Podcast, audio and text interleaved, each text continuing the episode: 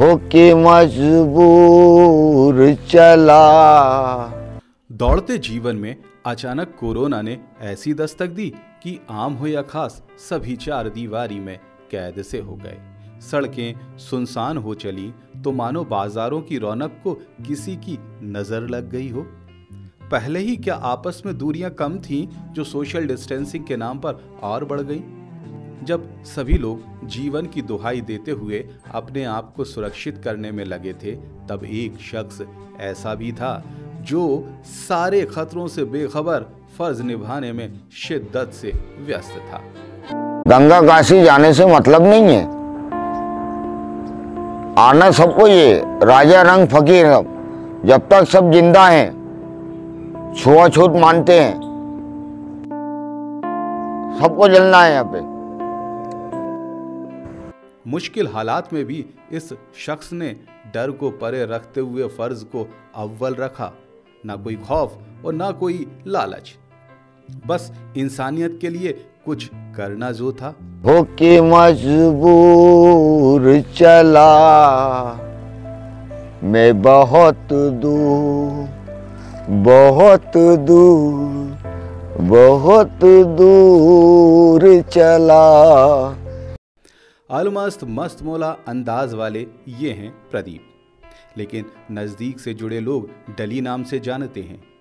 आवाज़ में मस्ती, लेकिन जिंदगी के फलसफे को समझते हुए अपने राम मस्त। प्रदीप का फर्ज, या फिर इसे रोजी रोटी भी कह सकते हैं, उसे सभ्य समाज में अच्छी नज़र से नहीं देखा जाता। पेशा ही है जिसने आम लोगों से प्रदीप के बीच की दूरी बढ़ा दी। प्रदीप शमशान गृह में केयर टेकर का काम करते हैं। भले ही काम थोड़ा अलग हो, लेकिन कोरोना काल में प्रदीप ने जो योगदान दिया वो उन्हें सबसे अलग सबसे बड़ा बना देता है। प्रदीप अक्टूबर तक लगभग नौ सौ से अधिक अकेले उन शव का दाह संस्कार कर चुके हैं जिनकी मौत कोरोना महामारी की वजह से हुई। ये दस महीने हो चुके हैं लॉकडाउन के अंदर में। तब से अभी तक मैं साढ़े दस सौ सौ पर बाड़ी जला चुका हूं मैं। भोपाल का भदभदा शमशान गृह, यहीं तो काम करते हैं प्रदीप।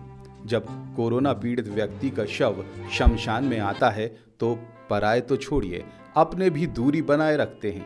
प्रदीप ही हैं जो सब कुछ बिसरा कर उस शव का विधिवत दाह संस्कार करते हैं। कौन सी बाड़ी आ जाए, आते ही उतारते हैं। पब्लिक हाथ नहीं लगाती है, घर वाले हाथ नहीं लगाते हैं, उनको सब उठा के मेरे को रखना पड़ता है। मंशा तो पुलिस सेवा में जाने की थी, लेकिन किस्मत ने तो कुछ और ही लिख दिया। माँ की मौत के साथ मानो सारे सपने दफन हो गए। जिम्मेदारियों ने दस्तक दी तो मजबूरी शमशान ले आई।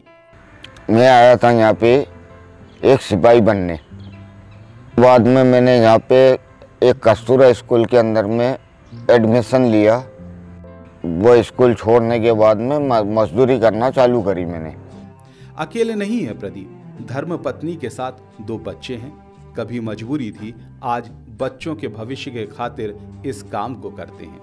बीते कई महीनों से घर नहीं पहुंचे हैं, कभी कभी परिजन ही आकर खैर खबर लेते हैं।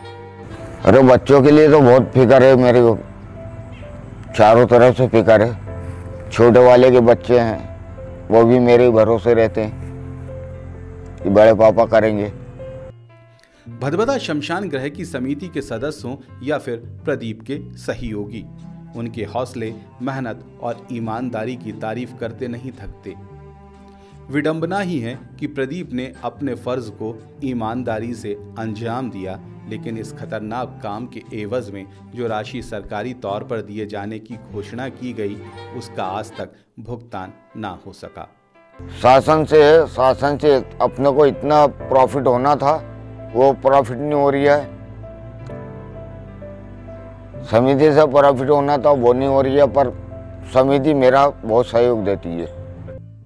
प्रदीप ने जो इंसानियत के लिए किया वो मिसाल है, लेकिन अब हम सभी को ऐसे कोरोना योद्धा को भी सम्मान देना होगा ताकि इंसानियत का यह स्तंभ कभी कमजोर ना पड़े।